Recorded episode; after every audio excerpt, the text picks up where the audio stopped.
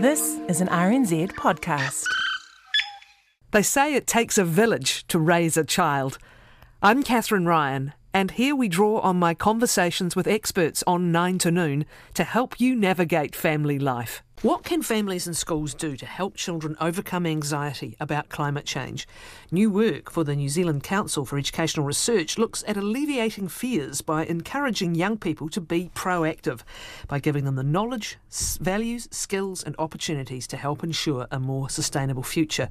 Our guest is Rachel Bolstad, a senior researcher on the project, whose current field of study is the education system's response to climate change. Rachel, good morning. Good morning. It's, it's great to be here. It's fraught, isn't it? That is. Yeah. Definitely. Yeah. This is an area that I think a lot of young people uh, and families and educators are really concerned about. So how do we get it right? You know, yeah. how do we get it right? So tell me uh, about whom you've uh, to whom you've spoken for for this research. So, in our research, we have interviewed people, we've talked to young people, people involved in education, we've talked to Māori people, we've talked to Pacific New Zealanders, and also people who have a, a system or policy level view of what's going on across our sector. But we also uh, do surveys of teachers and school leaders to find out what's actually happening in schools, um, how are they thinking and feeling and planning around climate change, and where are the, I suppose the most important thing is where are the opportunities that we have in education to actually mobilise and support young people around climate change and the kinds of transitions we need to make there's the transitions themselves, but then there's the psychological and emotional effects of an existential threat. And we sure. were just t- talking before we threw the microphone on about um, the era of nuclear annihilation, existential threat, and, yeah. and, and, how how that was experienced by, by children.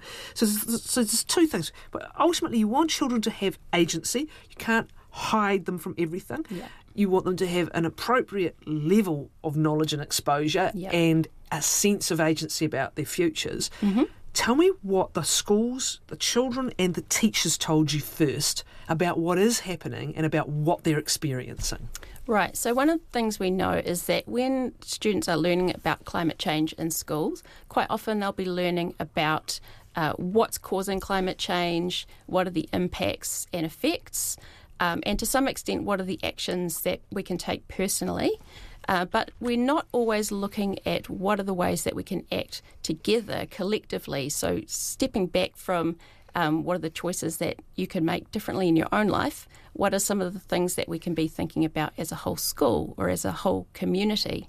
So, um, there's a I think it's really important to bring a stronger focus on solutions, and that when we're talking about climate change with young people, we're um, for sure make sure that we're talking about accurate information and looking into the science, but also looking at what are some of the solutions that are available to us and how can we be part of that. I want to talk a little about the anxiety and, in some instances, the grief. And mm. you, you, mentioned Maori and Pasifika, mm. and uh, in some instances, I mean, the Pacific Islands themselves, yeah. um, Kiribati and, and, and others, and how is that affecting um, some children, particularly mm. when it is so personal and so close? It's not even a little bit in the future. Yeah. How is that affecting particular communities? Well, you're exactly right. Different communities are going to be affected in different ways by climate change or, and are being affected already.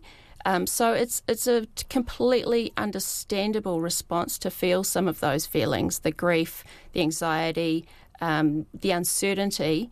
And, and I mean, I think it is legitimate to recognise that this is an existential threat um, for, for people's ways of living. So, actually, sitting with and acknowledging those feelings uh, and not dismissing them. And I think that's really important that we don't dismiss or talk away young people's fears and concerns if this is what they're coming up with when they think about climate change that instinct to reassure mm. and redirect. Mm-hmm. Well, you might do that, but the acknowledgement first is very important, right? Definitely. The, the, acknowledgement of how you're feeling and the validity of what you're feeling, yeah. and then maybe moving into reassurance or just talking about something happier. Definitely. But, but, but, but don't try and brush over or minimise what you yeah, hear. and and not letting young people feel alone with this mm. burden and with this knowledge. And I think you know, in the last couple of years, we've seen young people really step up and on the world stage and across New Zealand. And saying, hey, this is about our futures. This is going to impact us. We've got a right to have a voice in the conversation. We've got a right to have some input into deciding what we're going to do. And I think, you know, young people also have been doing a good job of holding us accountable as adults. Are you talking primary and secondary age? Do you talk to schools at all at all ages, Yes, all ages and yeah, stages? Okay. Can we talk about what they're anxious about, and this might be different by age or stage. Were you able to drill down a little bit deeper to, and again, I'm sure it's enormously different um, from someone wondering um, about their own children or having their own children to mm-hmm. someone who's just scared by hearing stuff they don't really understand. Yeah. So, what was the variety of anxiety or feedback that, that, that, that you were hearing about? So it can really vary, and for different young people, they'll have a different level of knowledge, perhaps about climate change, or a different sense of how it actually connects to them. So, um, and of course, just like adults, young people are all different in their dispositions. So, for some young people, um, this might be something that really affects them because they have a strong sense of care and connection to the environment or to animals, and so for them it um, feels very painful to think about harm happening to something that they love. And you know that's a really important message as well is that we we protect what we love. And if we're connected to our world and if we understand how our actions impact the world, um, then actually we can start to take some responsibility and think about what we can do. What were you hearing from principals and teachers? Were you at times hearing, let's limit and protect? Yeah. And did you hear that more than you think was probably the right way to go? Well, um, what's been interesting to me is to see how much support we saw from school leaders and teachers around young people's engagement with climate change. So, for example, we asked about um, whether they support young people who choose to take part in things like the School Strikes for Climate. And it's a little bit different for different ages. So, for um, primary schools, there was a little bit more, um, people could see things both ways. I think s- some people push back a little bit on the idea that young people should be um, engaged with these things because they were worried about them uh, feeling stressed, or um, they said things like, let young people have a childhood, um, so that, that instinct to protect. Um, but equally, there's we've talked to many teachers and school leaders who say actually we support what the young people are saying, we agree with what they're saying, and you know what can we do to support them. So it's not just being supportive of young people going out and, and taking part in protests, but what are some of the other actions and changes that we can start to implement? So that question of agency or coming over fear, uh, overcoming fears, are they different things? Um, is having a sense of agency and being able to do something or feel like you're helping part of reducing the fear, or, or Definitely. So people told us that um, actually many people that do get involved in climate change issues because they feel very um, powerfully moved to do so, um, they might be starting from a place of, of fear and concern and anxiety. But actually, they tell us that taking action is the thing that shifted them into a different mindset. And again, partly it's about connecting up with other people who also are doing something about it and looking for the places that you can connect. so is that happening in schools or outside of schools or a mix of both? It's a mix of both. um, so for young, some young people that we've spoken to, they've said there's a lot of things happening in their school. Um, it, there's a lot of talk about climate change in different parts of their learning, um, and they attach that to the idea that that's actually a value that the school holds to be important. For other young people, they've talked about feeling like they were the only one. Um, or when climate change is talked about, it's talked about as in terms of is it really happening? Are humans contributing to it? Rather than actually talking about um, how are we connected to climate change? What can we do? Is there anything standard in the curriculum that touches on it, or is it up to schools how much or how little and how they talk about it? Uh, there's a lot of different ways it can be connected to the curriculum. And in fact, climate change, because it affects everything, every aspect of human life, there's a lot of opportunities to connect it into learning. I think perhaps um, for schools and teachers, finding those connections and understanding how to build that into their curriculum and design learning opportunities, that's a, a place where we can actually think about how do we provide more support, more guidance so that teachers and schools can see how they can do that. You make the point that you don't need to start by going straight to climate change. Mm. You can start with other environmental things, whether it's the worm farm or gardening. Totally. That can be the way they can feel connected with and have respect for um, the environment and with nature. And then at an appropriate time, it might be we're doing this because. Mm. Um, could you explain a little bit more about not going hard out, first of all, with, with climate as the sole environmental yeah, discussion or activity? Definitely. I think one of the things that's tricky about climate change is it's, it's kind of an invisible thing, so we don't actually see it. Um, but if we think about the environment, there's lots of things that we can see, uh, touch, feel, and thinking about how those two things are connected, that's something that um, teachers and adults can help young people with. So, by engaging in practices like um, gardening and thinking about what we do with our food waste and learning about composting and doing the worm farming, those things, although they might seem small, they actually have a direct connection to climate because there are um, greenhouse gas emissions that can be reduced through some of those actions. Um, so you don't necessarily need to know about the greenhouse gas impacts to actually do those practices. And there's a lot of value and reward and benefit to health and, and well-being through just engaging in those sort of actions. Was your experience that those actions help reduce the anxiety? I think there's um, well, there's actually a lot of research that help that shows that when we are connected with nature, when we're having experiences, um, that has a direct benefit on our health and well-being.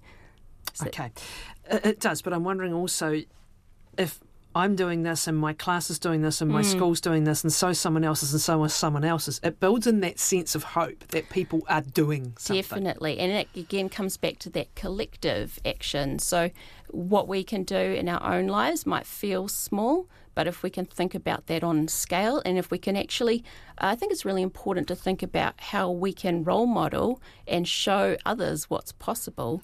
Um, and the more I guess, little ripples that are created, the more widespread some of these practices are, then those things actually add up to a big impact. You can also try and talk turn the conversation, I guess, that the young people and children are having themselves from "Oh my God, this is this is," mm.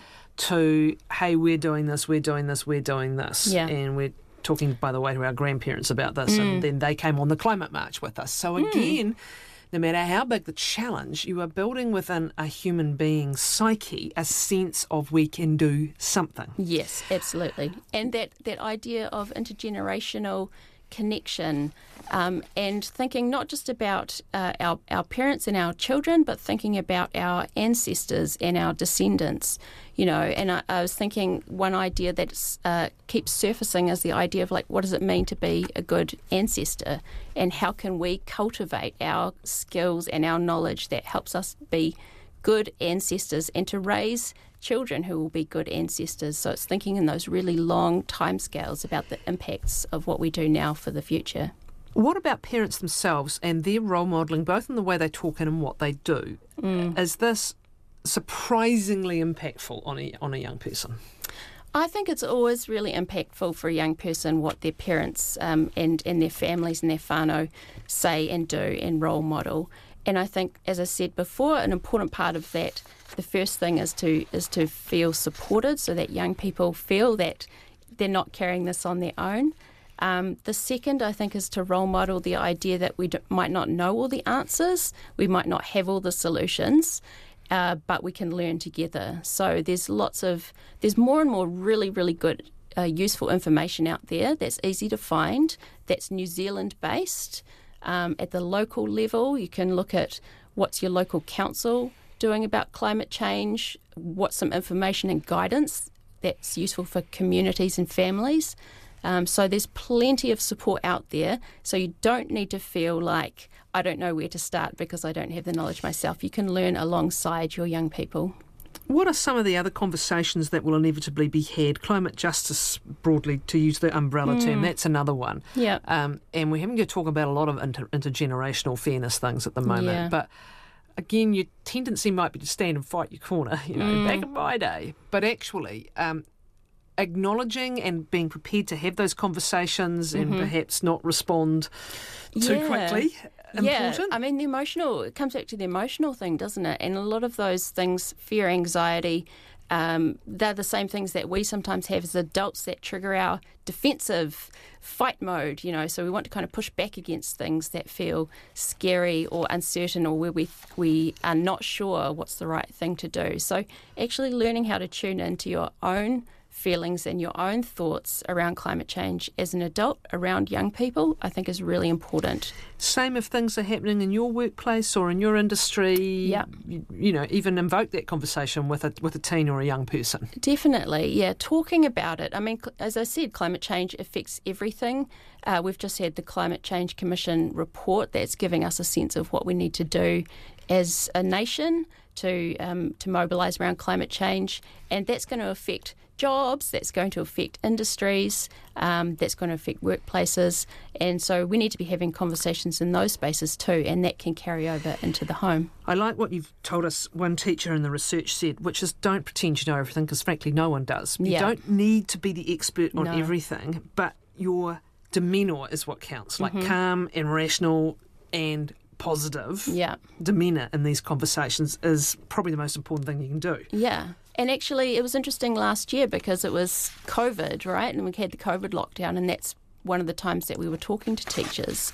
And some talked about how that experience of what happened when we mobilised as a nation around COVID um, also modelled to young people um, that this is a scary and uncertain time, but look, we're figuring, figuring it out together. We've got adults who are stepping up and showing leadership. Um, and we don't necessarily know what's going to happen next, but we're, we're going to be okay. We're, we're getting through this together. Rachel, thank you. And I think there's a link through to uh, there's a link through to something onto your report. Yep. Great stuff. There's a link there on uh, the website on our webpage if anyone wants to see the work that Rachel and others have done. She's been a senior researcher on this project. Uh, her current field of study, the education system's response to climate change. She's with the New Zealand Council for Educational Research.